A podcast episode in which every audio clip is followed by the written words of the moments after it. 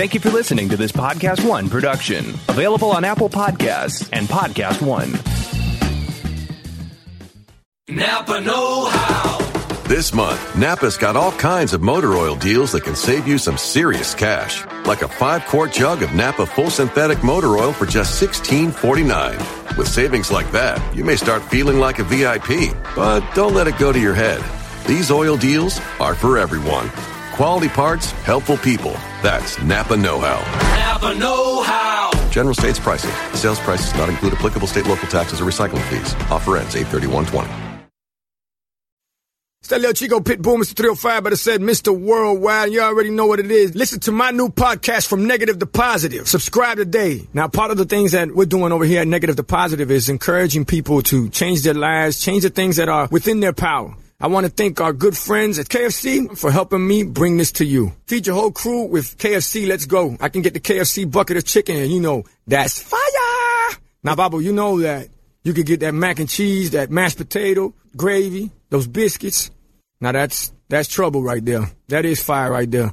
You know, on negative to positive, we always talking about striving and achievement, and and the Colonel Sanders story is is a story that inspired me since I was ten years old. Look how life comes full circle. Now I'm talking about Colonel Sanders and Kentucky Fried Chicken and how much I love it. Listen to my new podcast from negative to positive. Check out the vodcast. Subscribe today. Apple Podcast, Podcast One, Spotify. Hey, what's up, Collider fans? Let's make some mayhem. Shoot and loot your way through a mayhem fueled adventure in Borderlands 3. Woo! The time has come. Blast through new worlds and enemies as one of four new playable Vault Hunters. It's all new characters. It's incredible. Each with deep, skill trees, abilities, and customization. You can also play solo or with your friends. I don't have any friends, but if I had some, I would play Borderlands 3 with them. So you can play solo or with your friends to take an insane amount of enemies, score loads of loot, and save the galaxy from a fanatical threat. That seems pretty threatening. You're gonna want to defend it. Mayhem is coming September 13th on PC, Xbox One, and PS4. So pre-order now at borderlands.com. And remember, rated M for mature. Check it out. Pre-order now at borderlands.com. Napa Know How. Get all the quality parts you need at your locally owned Napa. Because right now, when you order from Napa online, you can pick up curbside at your local store in just 30 minutes. Or get your order delivered direct to your door with free one day shipping on over 160,000 quality parts when you spend $35 or more. Quality parts delivered quickly and safely. That's Napa Know How. Napa Know How. At participating stores, standard ground shipping and exclusions apply. It's that little Chico Pitbull, Mr. 305, but it said Mr. Worldwide, and I'm here to tell you about my new podcast, From Negative to Positive, brought to you by my friends over at State Farm. I believe that to have success, you got to play the game, so that the game doesn't play you. You know, the biggest risk you take is not taking one. It's very important that you make sure that you make the most out of your money, especially when it comes to insurance. State Farm offers surprisingly great rates. They have great agents standing by helping you personalize your coverage. All this is backed up by award winning, easy to use technology. It's a great price with an even greater service. When you want the real deal, like a good neighbor, State Farm is there.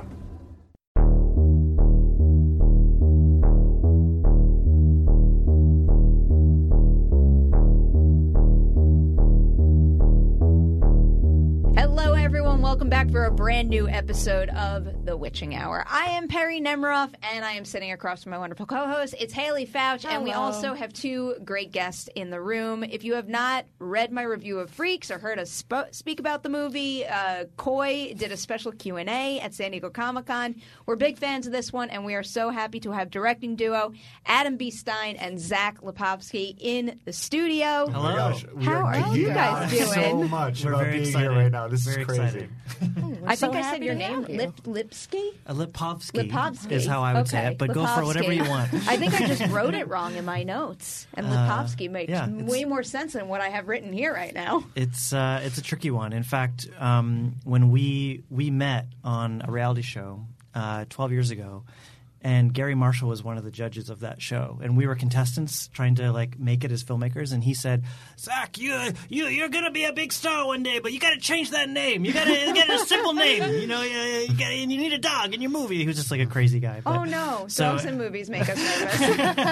I feel like I always used to think the same thing. If I ever wanted to have anything where my name had to be said easily, Nemiroff is one of the worst last names to have. But then there's the vodka out there, so now my name is plastered all over. I think it's like MMA rings and Trust stuff. me, it's as an Adam Stein, you need to have a more unique name because there's too many of the basic ones out there. Uh, there's a downside, though. I'm the only person with my exact name and the exact spelling. You're way too findable online. you cannot hide.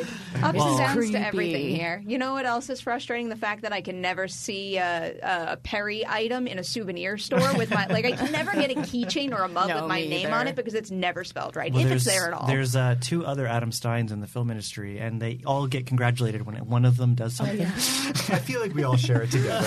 I for sure went to one of their IMDb's and was like, nope, not my guy. Who was I just? Uh, oh, uh, there's on Ready or Not. There's a writer named Ryan Murphy, and I had to specify in my review. I'm like Ryan Murphy, but not that Ryan Murphy. Give this Ryan Murphy the credit. that name feels pretty taken. Yeah, it does. I kind of feel bad, but what can he do about it? um, to kick off our conversation right now, I wanted to ask you what was the gateway film that got you guys into horror? At what point did you realize it wasn't just, oh, Yeah. this is fun, but I got a passion for this kind of filmmaking? Well, from for me, it was very young. Uh, my mom, she was a TV producer, and a friend of hers who was a director was like, "Oh my God, you got to take Zach to this movie. It's Jurassic Park. It's about dinosaurs." And I was like nine and a half or ten, and had only ever seen like kids movies, and my mom had no idea what she was walking me into. So we hmm. sat down in this huge theater, and I was terrified. I was convinced I was going to be eaten by dinosaurs for a good hour, you know, like just and literally crying and covering my eyes. I don't know why my mom didn't take me out of the theater, but I was like terrified. But then I had this sort of transitional moment, sort of after the T Rex paddock scene, where I realized I hadn't died, I, I had not been eaten, and then realized I had missed everything.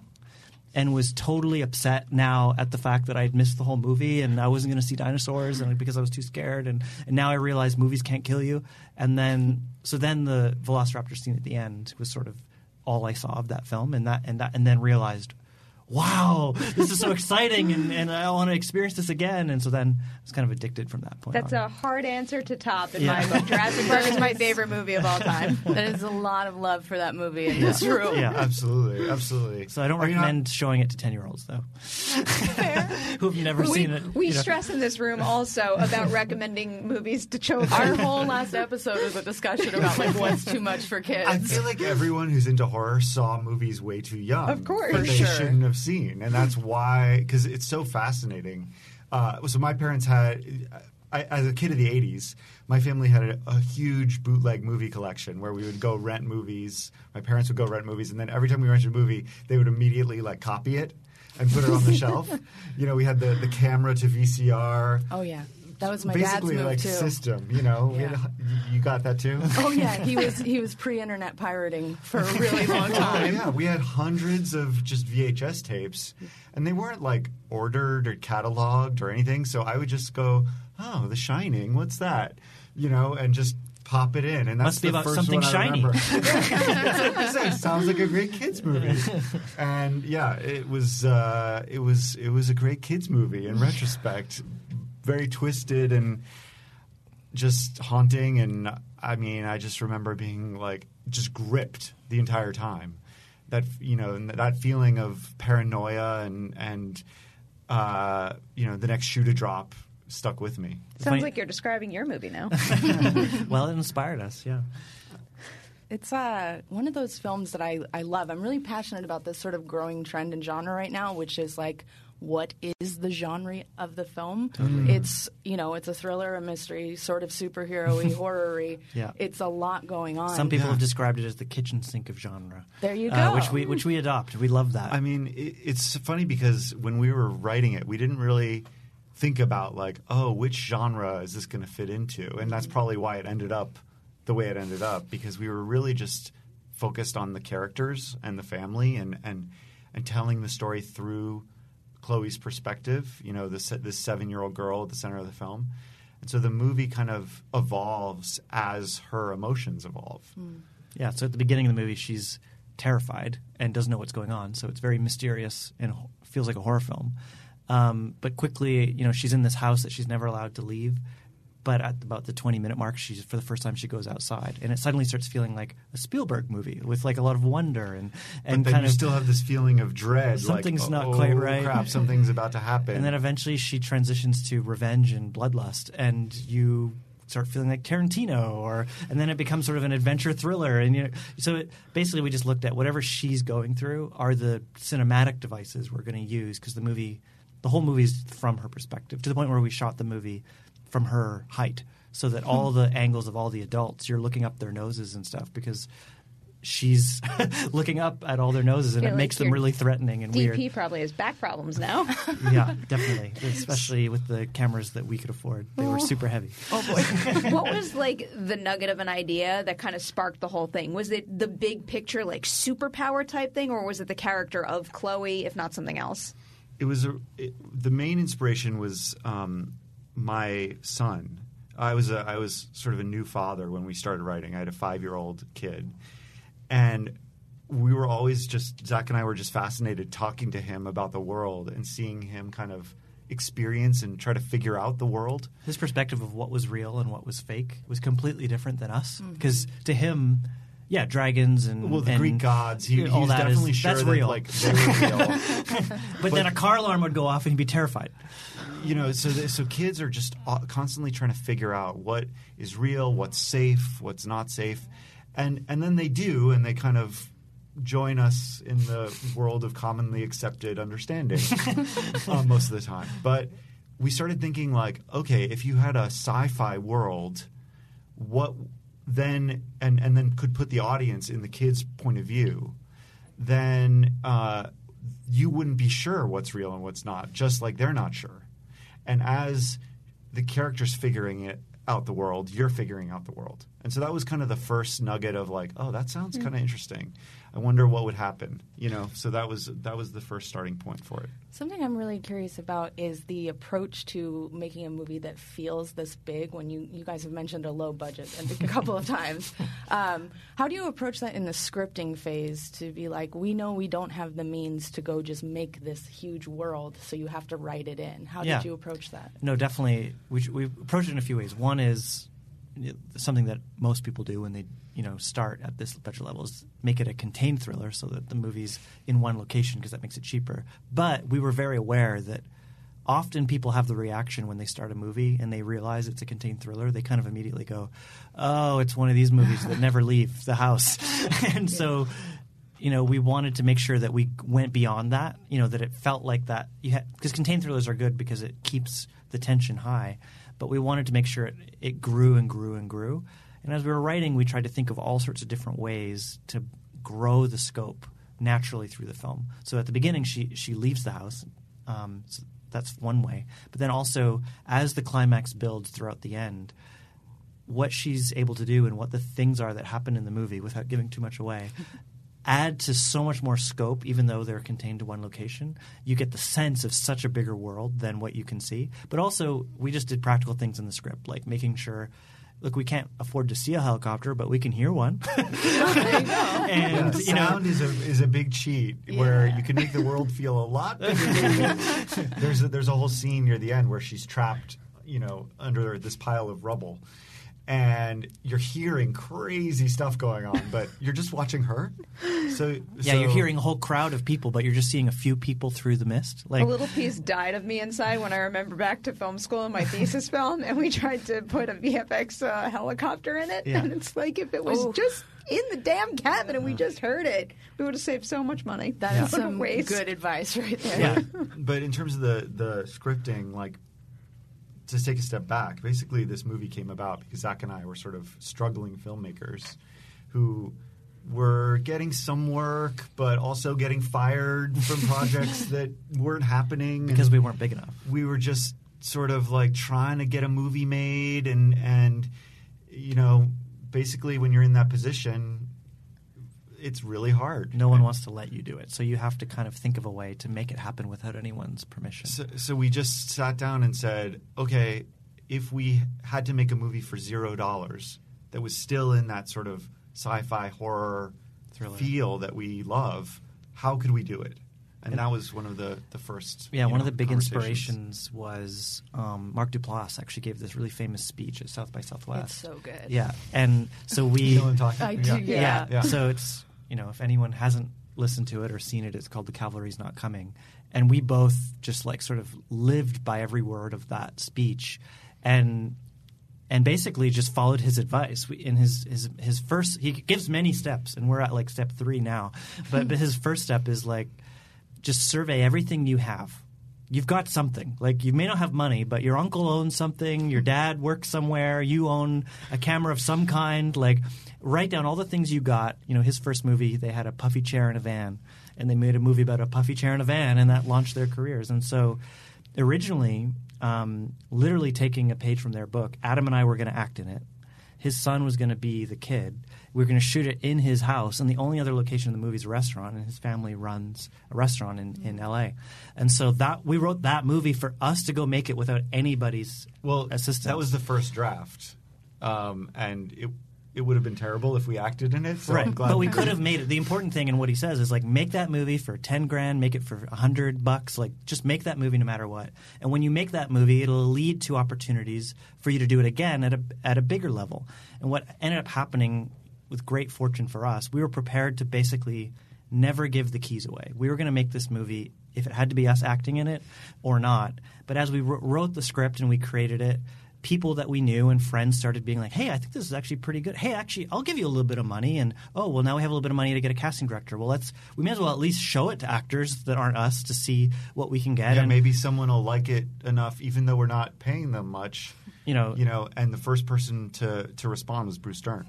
Nice. So now suddenly we had a two-time Academy Award nominee in my role, so now I can't taking play that. Zach's, taking Zach's role. Um, so and it kind of you know went from there and, and grew a little bit, but but we never we never gave up that um, that ethos of we're just going to do this. No one can stop us because that's what that's what um, hamstrung us on our previous projects, the ones that I said we got fired for. Basically, it was sort of like on those projects, it was you know meant to be ten million dollar movie, uh, something like that, and then you've got Zach or Adam at a ten million dollar movie ha- af- for having never done one, and eventually they just say, uh, well, maybe we need a bigger director. So that's usually how things w- had worked. Or off, often what happens with most movies is to get this amount of money, you need this actor, but to get that actor, you need this thing, and by the time you get that thing, that money's gone, and you can it just never comes together. So we literally lived by that. Only if we can make the movie with no matter what. So if we get 100 grand, great, we're making it for 100 grand. Yeah. If we get 150, great, we're making it for 150. And there were people that came to us close um, to near the end when we were shooting, and they're like, "We'll give you 300 grand." We're like, "Wow, that's amazing," but you need to hire this type of person, blah blah blah, these you know requirements, and we were just like, "Sorry, but no, like we don't have time to go through that process. We can't accept your money. We're making the movie anyway," and and that contagion actually started working in our favor. Some people just started coming on board because we, they realized we were going on without them, and so they were like, "Okay, well, I guess I'm involved," and and so the beauty of this movie is it was something that was started with that Mark Duplass, you know, message, and it has done everything that he kind of hoped that it, he said that it would. Is you make your movie in your voice with whatever you've got, and luckily it ended up being more than we had initially, and you show it to the world, and and they get to see what your voice is, and then from there you meet new people and new actors and people that said no originally might now say yes. And you can go on to hopefully make other projects bigger than the last you know. And so if he's listening out there thanks mark. Uh, basically we're all here because of him I am so happy that this all had a very happy ending for you guys, but I am so alarmed by the fact that you were hired to direct something and then you were fired and then I think as you said you were fired, you said because you weren't big enough. Yeah. Like how how can that even happen and at what phase of the process of filmmaking is like Well, what's the cutoff it happens for something every like that? yeah, yeah. I mean, it's it's so crazy how much work you can put into something with never getting paid and never making the movie and you having know? no control over if you are the one to do it Yeah. There were projects that we both worked on for years where we tried to, you know, basically get it made, and because it was at a higher budget level, it just wasn't Well, getting we each, made. yeah, we each had a different experience. One, mine was a passion project of this writer that I knew before he was a big deal. Then he became a big deal, and suddenly, suddenly his old scripts were valuable, even though they hadn't changed. And I was attached, but I wasn't a big deal, and they didn't think with me attached they could get meaningful actors. So they fired me to get an actor, a, a bigger director that they thought could get bigger actors. In, in Adam's case, it was it was a big producer who was involved, and I worked on the script with the writer for years, and a script started, they were never going to make. started meeting actors, and you know met some really fantastic actors who wanted to be involved, but then they just decided, you know that that movie it seems like it would only be like you know a one, two, three million dollar movie. We only make fifteen million dollar movies, so we're going to get rid of him, hire a director who can justify that. You know, it, it happens all the time. I mean, This for is every so alarming. every I movie, can't right like, now. Probably for every movie that you see, that whether it's good or bad, there's probably 20, 30, maybe 100 movies that didn't get made for every movie that does. So there's every director could tell you all the stories and all the wonderful films that never got made. And that's why we we were just it happened so many times that we just like we just got to do something where we control it at every stage, even if that means even that if it means we're you know we're the ones uh, making the food for craft service and you know oh the the attic has old insulation well let's get in there with our masks and gloves and clear it out like it was that kind of project yeah. What's your best advice for mentally rebounding when that happened? Because as you guys said, it happened a lot. So how I do you get out of that funk? that's i mean for every artist no matter what your craft is whether it's acting or or writing or painting or, or being a director you have to be the type of person who's willing to get up every day and be told no and get up every day and just be told no again and just be like that's okay.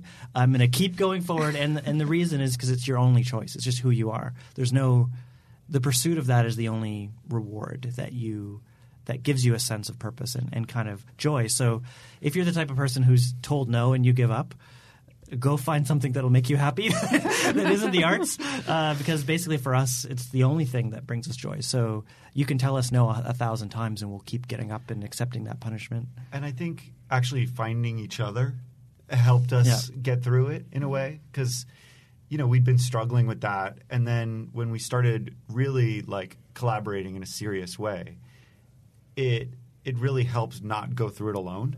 Like to have a partner that you can say oh man that sucked. Okay what do we do next?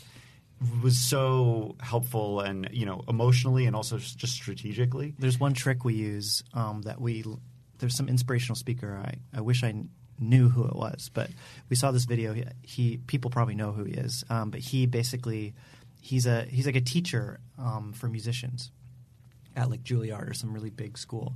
And he teaches all the musicians that when they screw up when they're at an audition and they don't do their best or they snap a string or they someone else does better than them when when something goes horribly wrong immediately without thinking throw your arms in the air and scream how fascinating!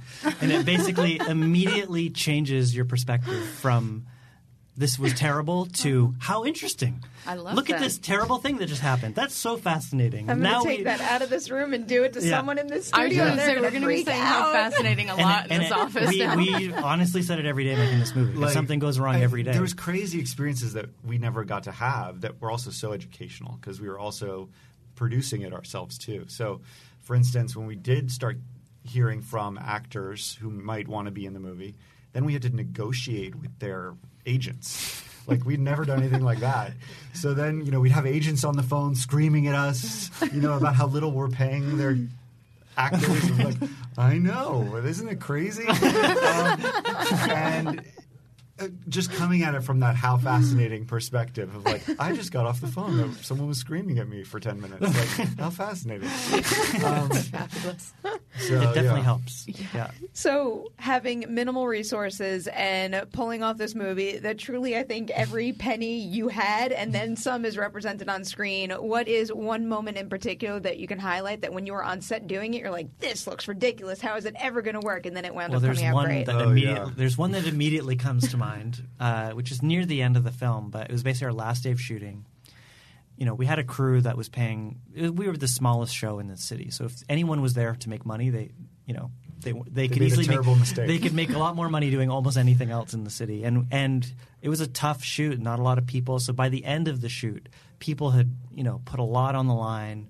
They were very tired. We were shooting nights, and the last scene of the movie um, is in this uh, abandoned mine and our art department had been really just like putting everything on the line and they were behind and the whole climax builds to this moment where this incredibly impressive giant door opens and we got there the day of and there was no door and they're like don't worry don't worry don't worry. We're worry building it. we're, We're building, building it and they're they, Like- they, they had been up for like 30 hours at this point and they're like sawing pieces of plywood. Do you guys know Noises Off? That movie? Yeah. It reminds me of like the, um, the the Perfect Strangers guy who's like trying to build things as he's sleep deprived. and so we're filming. We start. They, they don't. The door doesn't need to be done till like halfway through the shoot day in the middle of the night because we're shooting during the night because of this mine is only open to us at night, and we're shooting and eventually I walk over there and it's still like half built and there's like cookie tins glued to it and it just like looks like the worst thing ever, and I just know it's not going to be done and I just turn to one of our producers in the grips and I just say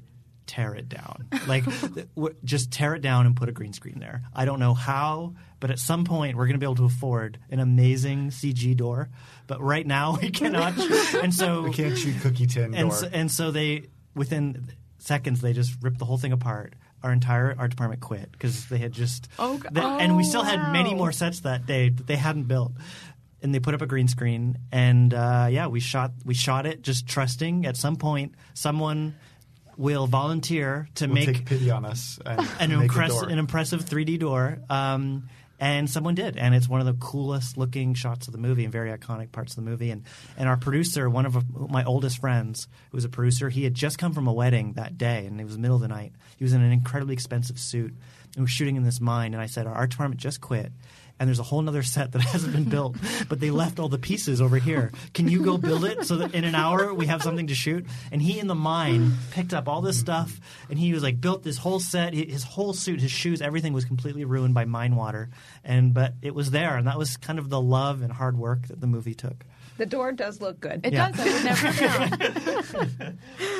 Um, so you have an art department that quits. You have someone who wrecks a suit to build a set on his own. what happens when you show them the finished product for the first time? Have you ever touched base again with the Oh, folks yeah. that Oh, maybe yeah, didn't yeah. make it through? Absolutely, and I think um, shock and surprise is their biggest. Yeah, biggest. no, we don't hold a grudge. We know that it was a super Yeah. hard shoot. Like we asked we're, we're people. grateful for everything that anyone did along the way, and you know, we we actually had another producer who um, who basically quit uh, in i i right at the end of the shoot because he was just so overwhelmed and intimidated by the financial situation. and lack And thereof. he's like, "Oh my god, we're out of money. What do we do? How do we pay all these bills?" And he basically just disappeared because he couldn't deal with that stress. And we weren't. We don't hold a grudge. It's just sort of like, yeah. How man. fascinating! Look, we have no money left. How interesting! We had no money. Like, we get it.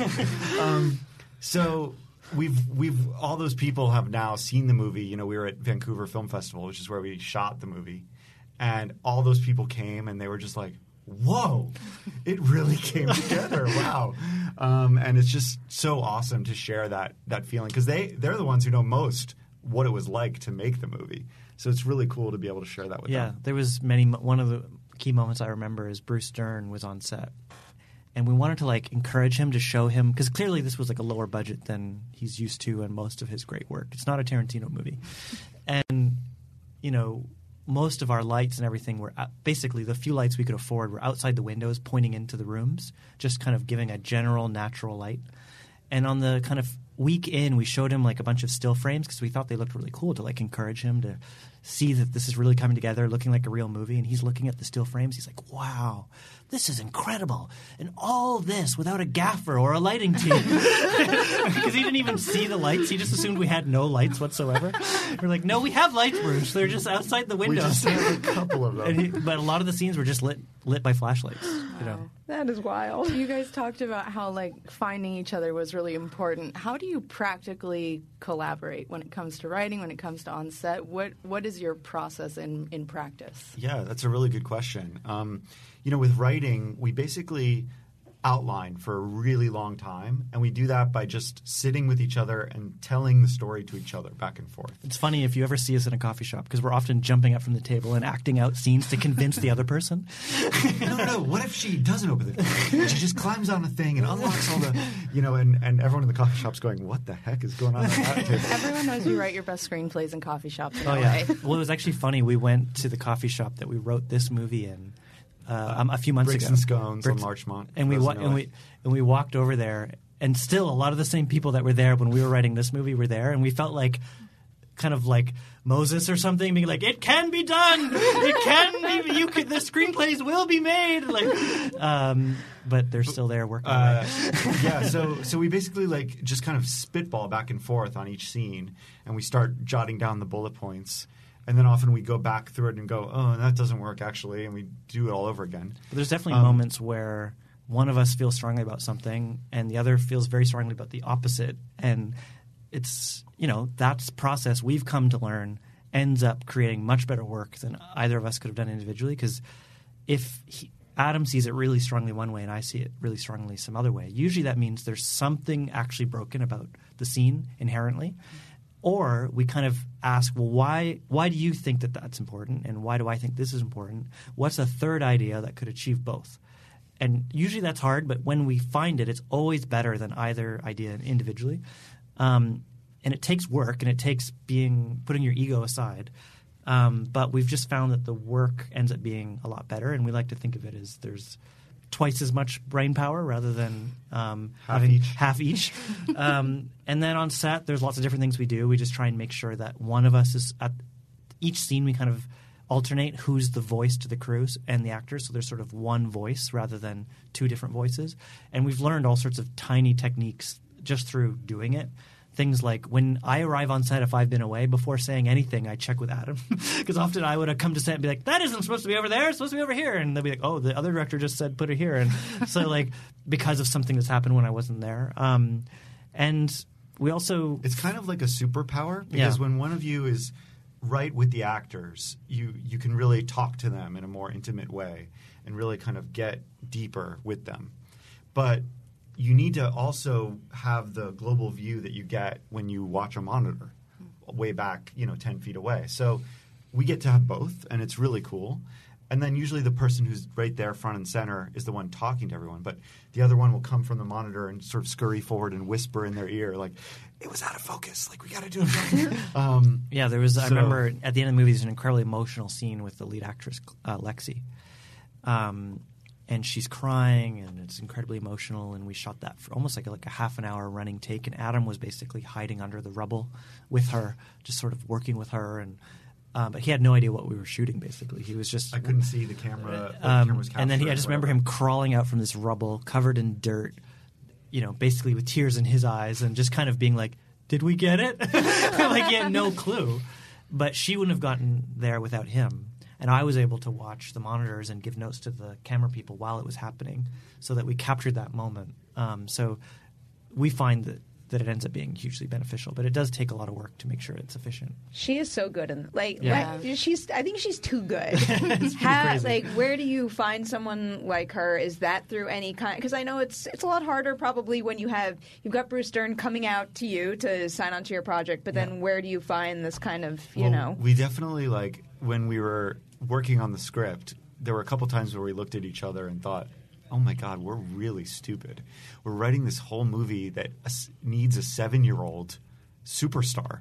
Like, how are we ever going to find this person?" and we like watched a lot of movies like Room and Beasts of the Southern Wild and stuff. But like Mm. when you watch, we were like, oh, the, the girl in Beasts of the Southern Wild is so good. We gotta watch that. We watched that movie. She like basically doesn't speak in that movie. It's all She's- I voiceover. mean, she's incredible. She's She's an incredibly incredible. performance, but it's all done through voiceover, and she has like th- so few lines. And we were like. Oh man, we've given this little girl like uh, hundreds and hundreds of lines. What have we Like, done? maybe they did that for a reason. Yeah. and we're really, really stupid. I feel like watching Jacob Tremblay in Room though might have been encouraging in a different I mean, respect. I- look, Quvenzhané is amazing also. we were just trying to reach for something like that, and it's very, very hard to Mm-hmm. find. You know, those those there's a reason those kids get so much recognition because it's very rare. You know, Room, Beasts, Florida Project, Mm. like finding a kid like that is incredibly needle in a haystack stuff. um, and we knew we wanted to um, get to a very real place with her. Uh, so we approached the audition process in a in a different way. Usually, kids come into auditions and they're very like rehearsed because their parents have drilled them on the lines. They want to make sure they get every word correctly, but they've forgotten all about the meaning behind it. and they won't change. Like if if the lines, "Dad, I hate you," you'll be like, "Okay, good. Now say it angrier." "Dad, I hate you." Okay, now quieter. "Dad, I hate you." And it's just like it's just the same no matter what you do. And so we took a different approach, and we we had them come in to the audition room, and we were just there with our shoes off on the floor, like with coloring books, and we just said, "Hey, you know, just sit down, color with us for a little bit." And you know, let's talk about life. You know, you know, Life's crazy, huh? how, how about when you like get mad at your parents? You ever get mad at your parents? And and we just kind of try to get to know them a little bit, and then eventually we'd say like, you know what? That time your your parents wouldn't let you go to that sleepover. Like, let's do that scene. Let's just improv that scene. We had a friend who was there to read with them, and would just improv these scenes from their own lives, and To get we- at the real emotion. We would see like who which kids could kind of access the real emotions. Because one of the other things about being a dad is that I I realized something I wasn't aware of before I was a dad. How fierce kids can be. How passionate. How what big emotions they have. You know they go huge on the anger and huge on the sadness and and And huge on the love, like three huge on the seconds later. and, and, and you don't see that very much on screen. You know, most kid roles are very sort of flat, and we wanted to go to those big places, um, but we needed actors who weren't afraid to go there. And when we were with Lexy, you know, from the very beginning, she was reading with our friend or improvising with our friend. I want to go to that sleepover. I you never let me go to sleepover. And and her eyes were tearing and her nostrils were flaring. um, and then you know we we'd kind of feed in the lines of like try to make it about ice cream now instead of sleepover. And she would just kind of seamlessly bring in the real lines from the scene, but with that same emotion. And and then when we were kind of like almost scared by her fierceness, it was like, whoa, this is powerful. And we said, okay, okay, that's great. Okay, stop there. That, that was wonderful. You know, cut. And she immediately switched back to like happy seven year old girl. And she's like, "Oh my God, you guys are so fun! That was awesome. You're, you're a really good actor." You know that? Um, and that was really important too, um, because we wanted it. We she had the maturity to know that this is pretend, um, because there were a couple other kids that we were considering at the time who who could get to that fierce place, but then you could tell were sort of rattled afterward by that emotional experience. Mm-hmm. And Lexy really just she saw it as an exciting dive into her craft. Like she saw, she was excited by the fact that she was able to get there, rather than traumatized. So that you know, we had to do this day after day after day. So we needed someone that that maturity. And once you found her, was there any tailoring that role to her specifically? Um, mostly in sort of the details of the world. So like in in this in the movie, they've been in this house for seven years. So the house itself is a huge character, and we wanted her to kind of put her imprint. So like most of the drawings in the house are from her, um, and we let her sort of arrange her room and like and that kind of stuff. but but So she the- was also the art department too. Yeah, child child labor. Um, Yeah. It, also, when we were shooting, I mean, we did a huge amount of improv. The, that kind of thing we talked about with the audition, we continued while we were shooting. Because this was the first thing we had written, um, and we were used to like being well, directors. the first thing we'd written that got made. Yeah. because we were, this is the first thing we directed that we had also written. In the past, when you direct someone else's stuff, you kind of have to be uh, aware of the writer's desires. Um, and, and, and your boss's desires. You're you're directing a movie for a studio or a network. You're sort of they're the client, and you're delivering their movie. Whereas Yeah. in this case, we could change the Yeah. script or change the idea whenever we needed to. So when we would do a scene, we would know, okay, this is the essential element of this scene. But the actual wording doesn't matter as much. So we would kind of do the same thing we did in the auditions, where we would get to the emotional core of what's going on in the scene. You know, you want to leave the house to get ice cream, or you want your dad to go away. You don't want him to color with you, um, and and then improvise around that. And all the actors were game with that. Uh, and I mean, Bruce is famous for improvising everything. Um, and Lexy know, was always with- talking about how she was so surprised she's in a scene with this guy and he's not saying anything that's in the script. She's like, okay, I guess I'm not waiting for my line. I'm just going to say something. And then and but that it, it, it had such an electric quality to it when actors do that because they don't know what their scene partner is about to say. Um, so it really kind of there were lightning in a bottle moments that we captured that um, weren't scripted.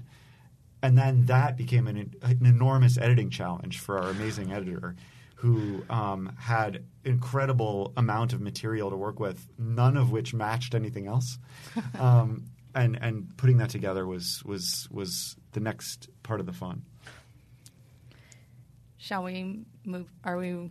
I had. I, I was going to give you an opportunity before I continued to Babylon.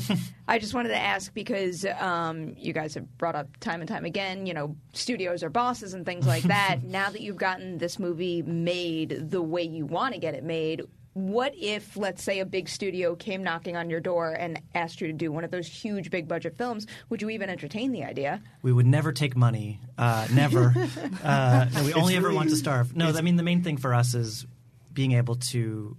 We made this movie to show people what our voice is. So hopefully there's projects out there that then are still things we'd feel passionate about. And now, and it's already started to happen, people see us now as authors rather than just as hmm. directors. So they bring us in much earlier on potential projects to say, what would you do with this? What would be your take? And they're much more accepting of our opinion even though it's the same opinion we would have had before, because we've sort of proven that our our opinion has a result that that has sort of some integrity to it that people seem to be liking. So the main thing for us is finding projects. If it, if it did come along, uh, something bigger, if if we could still speak to our voice, something that we really wanted to do, and it was with people that seemed to want to do Yeah. what we wanted to do. Like I've I had made a few horror films in the past where they didn't want to do what I wanted to do, and in the end, it didn't lead to a great movie.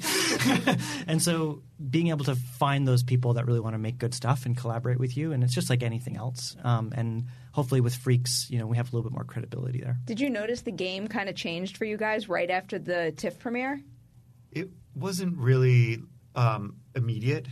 it was it was more pounding the pavement actually, like because Getting the movie into the hands of- you know people like yourself saw it and we were very like blown away and grateful um, it, because when we were writing it we were like we just got to get this thing made we never even pictured people seeing it it's this really weird thing where you're like it's a miracle if this ever actually gets finished And most indie movies get, if they get finished, never get seen. yeah.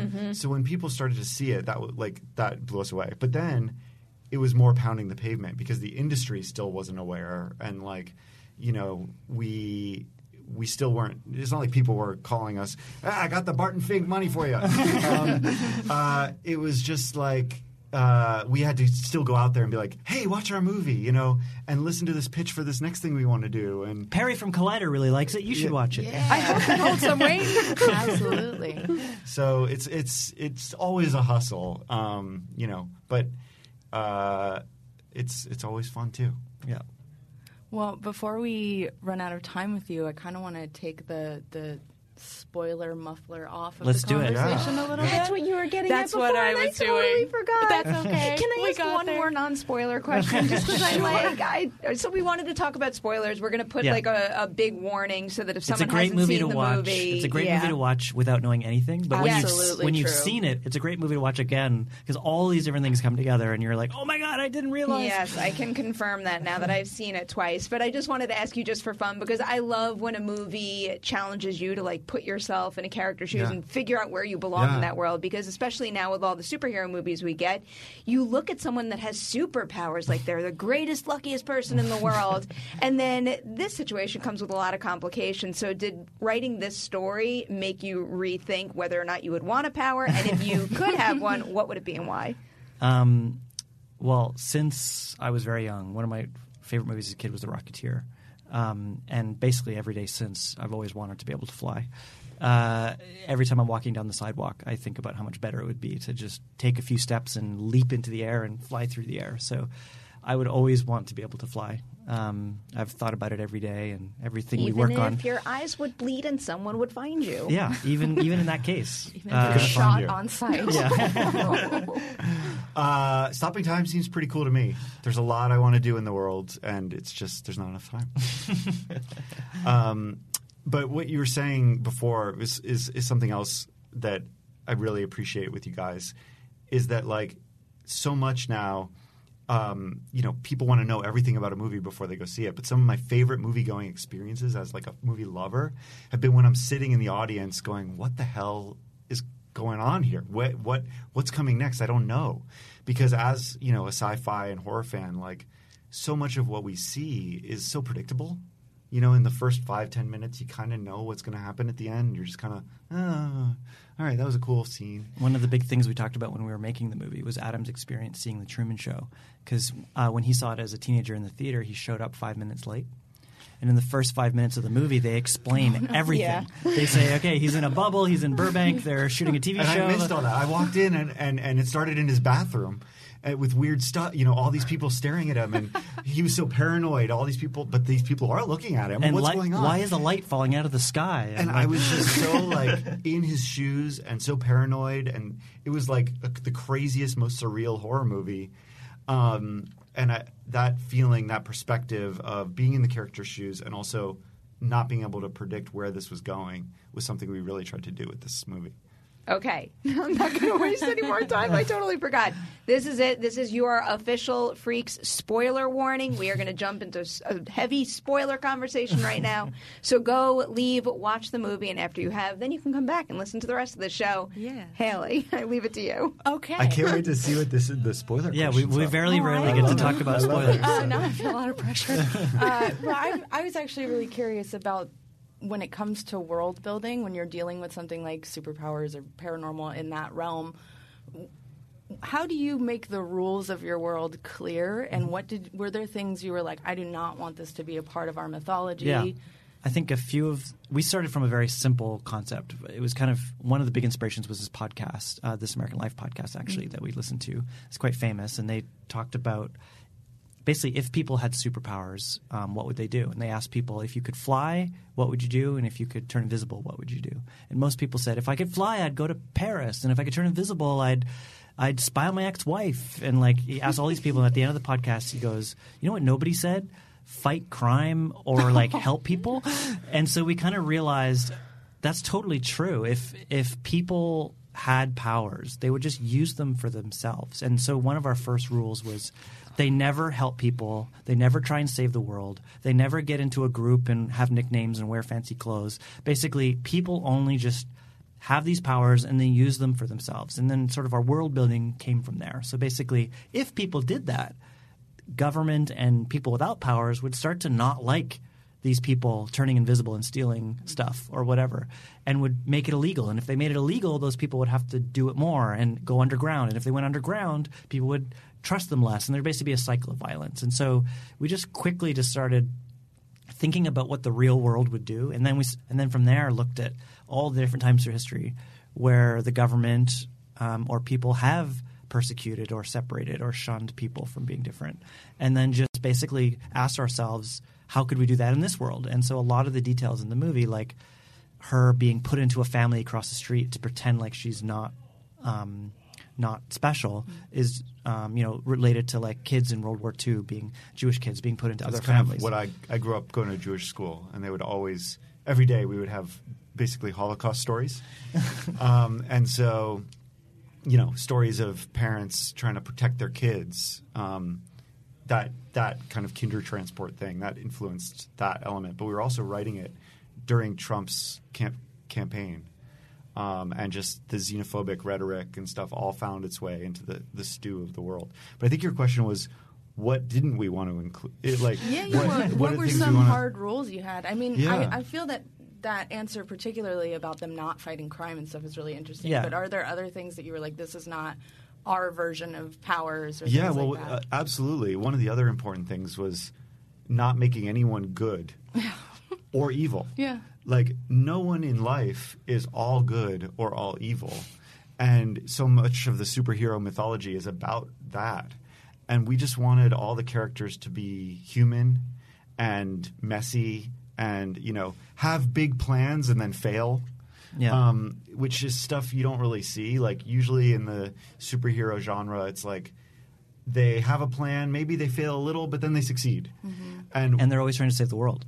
And Yeah. We wanted them just be saving themselves. Um, another rule that we put in place was when you watch Marvel movies and stuff, they basically seem un- to have unlimited amounts of use of their power, which we were like that. You know, if we had to jog across the street, we'd be tired. Imagine if you had to like. You, we wanted the idea that these powers take a physical toll, like running a marathon, um, and so that we kind of came up with these four stages. Because if you had, you know, pew pew pew powers, like that would that would wear you out probably. So Like, we we had actually there actually be used to be a huge bigger part of the movie about yes a few times you see him drinking Gatorade and that was sort of related to this idea that using powers is like running a marathon mm-hmm. and they have to like replenish their electrolytes and stuff and basically the four steps and he gets so exhausted he Yeah. passes out. Mm-hmm. the four steps were first you get tired the th- second step was your eyes basically you start hemorrhaging your eyes start bleeding the third step is you start bleeding out of the mouth and then the last step is you pass out. And so a few times in the movie you see them continue through those steps. Um, and then the last kind of thing about the powers that was a rule for us was that each of the powers are based on what their deepest desire is. So basically each of the characters powers is related to their character and what they want. So chloe is a kid who just wants control and wants to get outside. And so her two powers are mind control and the ability to kind of, t- we called it mental Skype, basically bring people mentally into her space because she can't leave the space. And then mom wants to escape so she can fly. Dad wants to protect his daughter, and so he puts her in a literal bubble. He wants to basically stop the world from finding her. And Bruce Dern's just a trickster, so he can just turn invisible and manipulate people and and that type of stuff. So, and you know, our thought there was just that that way it was sort of really grounded and and came from the characters rather than. Um, you know, just oh, that person can The- yeah, the, shoot the- arrows really The other thing we we started to like as writers started to go back into the tropes of like okay well maybe they have some high tech like sci-fi way of detecting these people's DNA and stuff like that. And then we're like no they don't have any of that. This is our this should be our world you know? The only thing they've got are these UV flashlights where they're trying to see blood traces. Like that's what we have. So we didn't want like sci-fi weaponry or like you know special uh, antidotes to the powers. We or- often, when we were writing too, would you'd start to want to do the easy thing, which is like, okay, they hack into the system and they find out this information, and then we'd go, no, no, no, no, no. If we had to break into a jail. Like how would we do it? And we'd be like, like I we have have no no idea. skill, we have no ability to do it. So what would we try? And we just like so we kept asking ourselves through the whole writing process, like what would we do? what would this journey? normal people really do? You know, if they had to do do this stuff. I have so many questions, but now all I can picture uh, myself doing right now is running a marathon with my eyes bleeding. Um, did you ever imagine what life would be like for individuals with powers in other countries, especially considering you wrote this during a uh, an interesting uh, political climate? Yeah, absolutely. I mean, one of the unfortunate things is that like it's not persecution of the other isn't limited to America. It's like happened everywhere and always throughout history. So to the point where people asked us. The film came out at the Toronto Film Festival, which was a few years after Trump's election, and at the time, it was just happening that kids were being separated from their families and put in, in you know, basically in camps. And everyone was like, which happens in our movie, basically. And they were like, "How did you know? Like, this is so relevant." And we're like, "Well, unfortunately." Basically, when we started writing this movie, that was science fiction. But we went through history and just looked at what happens, and that's what History happens. repeats itself. People just when they find the other, they put them in camps and separate them. You know, and and that's what was happening again. And so it wasn't that we were we actually clairvoyant. thought Trump, you know, when we were writing, we we thought Trump would lose and he would just be this like ridiculous footnote to history. Mm. we actually had conversations about should we go down this path because this pro- this won't be relevant in two years when the oh. movie comes out. Wish you were right.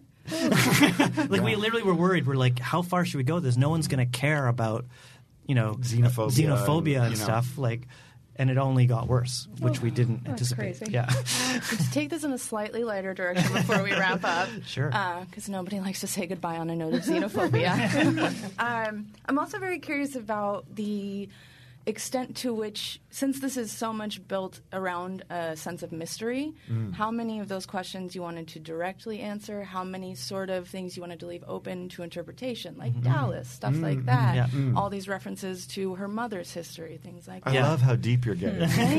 Well, one of the crazy things is that's really hard to do when you're writing a mystery is to write a mystery because you know all the answers. So you're trying to write something guessing at which point people will make the connection, and you can't over-explain it because then they're ahead or they, they feel like you're talking down to them. But you can't under-explain it because then they feel like, okay, get on with it. I want to know the answer. And so we did the this first really draft interesting of our thing. script. We uh, w- yeah, we thought, oh my gosh, we've planned out the perfect reveals and like it's so mysterious, and we did a stage reading of it. And nobody got it. They were like, Anything. they got to the end. They're like, "What happened? Are they ghosts? Is this all a dream? They're Oh, ghosts? oh yeah, like, it's this all house?" in Dad's head, right? And we were just like, oh, Oh, no. I guess nobody got it. Um, and so that really set us on this path, kind of being inspired by Pixar and the other animation studios that do a lot of iteration. We're like, okay, we've got no money, but but we're willing to put in the sweat of like constantly rewriting it. So we would kind of we did five or six staged readings while we were writing um, with newbie, you know, fresh eye- fresh ears, and we would get actor friends together and read the script for just a small group of like ten people to see what they were getting when. You know, sometimes we would stop every ten pages and be like, "What do you think's going on? Like, what? Who are these people? Are you What's- bored now? Yeah. Um, we did the same thing in the editing. Like we edited for three or four months and showed the movie every single weekend to a group of five people, and they would say like one of the hardest ones was Dad's Power. In the original draft of the script, it was all done with sound, no bubble, and you just we just thought people would get it, like that they would Oh, yeah, hear the birds, frozen. the birds would stop chirping and stuff, and everyone was like, "What is Dad's power?" Like I don't understand. And when he froze her in the middle of the street, and, and they were like, "What is going on? What?" Like no one understood it whatsoever. And Dallas was actually something that was added in the editing. Oh, really? Um, People would say like they would say, uh, "Why don't they?" Why I get that they don't like freaks, but why do they really not like freaks? I don't get it. Like, and we realized we needed some sort of 9/11 type, just a tinkle of it that you just if you saw that there was an attack, anything they did was justified. But without that, or they would think anything they did was justified. So, Yeah. so with Dallas, we, we wanted to we wanted to um, come up with a medium sized, you know, big city, but where nothing has happened in our world, so that people would really be like, "Whoa!" Uh, and there's sort of in our minds a, a debate to be had where the government says freak kid was in Dallas and Dallas got destroyed and that's why we need to kill all these kids. But it could have been that freak kids were there and they dropped a bomb on Dallas and are blaming the free kids, but they're they're the ones who wiped The it funny out. thing so is we- it's sort of the you know in this world it's probably conspiracy theory. They're Dallas truthers trying to get to the bottom of what happened in Dallas. Uh-huh. The funny thing is, we showed the movie in Dallas at the Dallas International Film Festival, and everyone was. We were We- kind of nervous. We were like, "What's going to happen? Are they going to like hate it or like we it?" their their reaction was something we did not anticipate, which was, "That was so cool! You change it for every city? Like that was so." Like, uh, no. Um, but yeah, so throughout the whole movie, there was a lot of figuring out, and it's really interesting. One of the things we learned, which I didn't know before doing the movie, was there's almost a bell curve. Like some people would get stuff way earlier compared to others. Some people would get it way later, mm-hmm. and the most people would kind of get get certain things. Because we'd stop the movie and say, "At what point did you realize she had powers?" Mm-hmm. And no one would say the same thing. It's not like there was like one thing where I see dead people and everyone gets it. Like mm-hmm. it's this moving bell curve, and so it's interesting when you're trying to make something to kind of keep everyone interested. The ones that are way ahead of it and the ones that are kind of lagging behind. Yeah, and on second viewing, we we hope it's really fun for people on second viewing because we had a lot of Easter egg type seeds that are planted in there. Where, for instance, the sound um, when the time bubble is up, we took uh, crickets and birds, sort of the typical a- ambient sounds, and slowed them down ten thousand percent. So it's got this weird feeling, almost like you're in a submarine and there's whale song going on out there. There's Every time time is frozen. But it's actually crickets. and, interesting. and then like when his power stops and time comes back to normal, it immediately goes back to the oh. normal ambience. So that's just one kind of example of like something you might get on second view. Yeah, I mean, to go even deeper, something that no one will notice unless we explain it to you is we, we we did a lot of thinking about what it would be like to live inside of a time bubble, and one of the things we realized is water and electricity wouldn't function because water pressure and electron flow wouldn't correctly go through the bubble, and so they drink out of bottled water and have batteries whenever they're in the bubble. And whenever he falls asleep, the lights turn on and the tap starts dripping and stuff like that. So we went pretty deep into what it would be like. I was like. just going to say, you say I went deep with my questions, but it's, it's rare that I get such deep answers. Well, that's why we turn. loved your questions because we never get to talk about it. I don't know how deep this is, but before we have to wrap up, I have one more story question for you. In this world that you created here, are human superpowers something that turned on for a specific reason, or hmm. is it something that evolves? Because it is That's a really mentioned that they get more powerful with Yeah, we more kind of thought that basically, if if it gets powered by every more powerful with every generation, then you can kind of go backwards. Where you know, Grandpa's generation has powers that are visible, but his grandpa may have had very minor powers, and his grandpa may have had almost the slightest You know, maybe he just had a great intuition or like was really good at sleight of hand or something. But over time, as these different people with abilities met up, and and as segregation and and kind of persecution forced them together, sort of it made a purer line of mm. this mutation or whatever it is that gives them abilities that gets more and more powerful with every generation. But maybe Mer- and- Merlin back in the day was just sort of but it's also a minor freak. you know? It, it's it's also uh, you know a, an unintended result of the ghettoization. You know, as the as they get kind of forced together, they have kids together mm-hmm. who are then more powerful. Hmm. That's great. This, I I, know, wish we had I- a longer So podcast. do I. This all right. This Two-parter. Come back next week. Really? I mean, either come back and visit us again, or Yes, hurry up and make another movie too, and we'll talk about that well, one thank as well. you guys. I mean, it, we're like For us to make another movie, people have to show up and watch this one. Yes, Yeah, so, please. so you guys were early supporters of the film, and we're forever grateful. And now it's just you know I, we just hope people come and see it. Friday Uh, the Thirteenth. Yes. Yeah. Guys, Perfect. Friday the 13th, September 13th. Please go see this movie. Also, for both of you, is there anywhere everyone can find you on social media, Instagram, Mm-hmm. Twitter, whatever you got? Yeah, I'm on Instagram at zach.lipovsky. and I'm on Instagram and Twitter at Adam Stein. All right. And Haleigh, before we close it out, you take it away. Uh, Where my can everybody find you? Yes. Did we have something I forgot? Oh, no. I mean, I really want to ask more questions, I know, like the pet it's hard. question, but we can't. All right. Well, you can find me Oh. on Twitter at Haleigh Foutch and on Instagram at Haystack McGroovy. And I'm at P. Nemiroff on Twitter and Instagram. Thank you guys so much for watching. Another reminder check out Freaks September 13th. Don't miss it. Guys, you have officially survived the witching hour.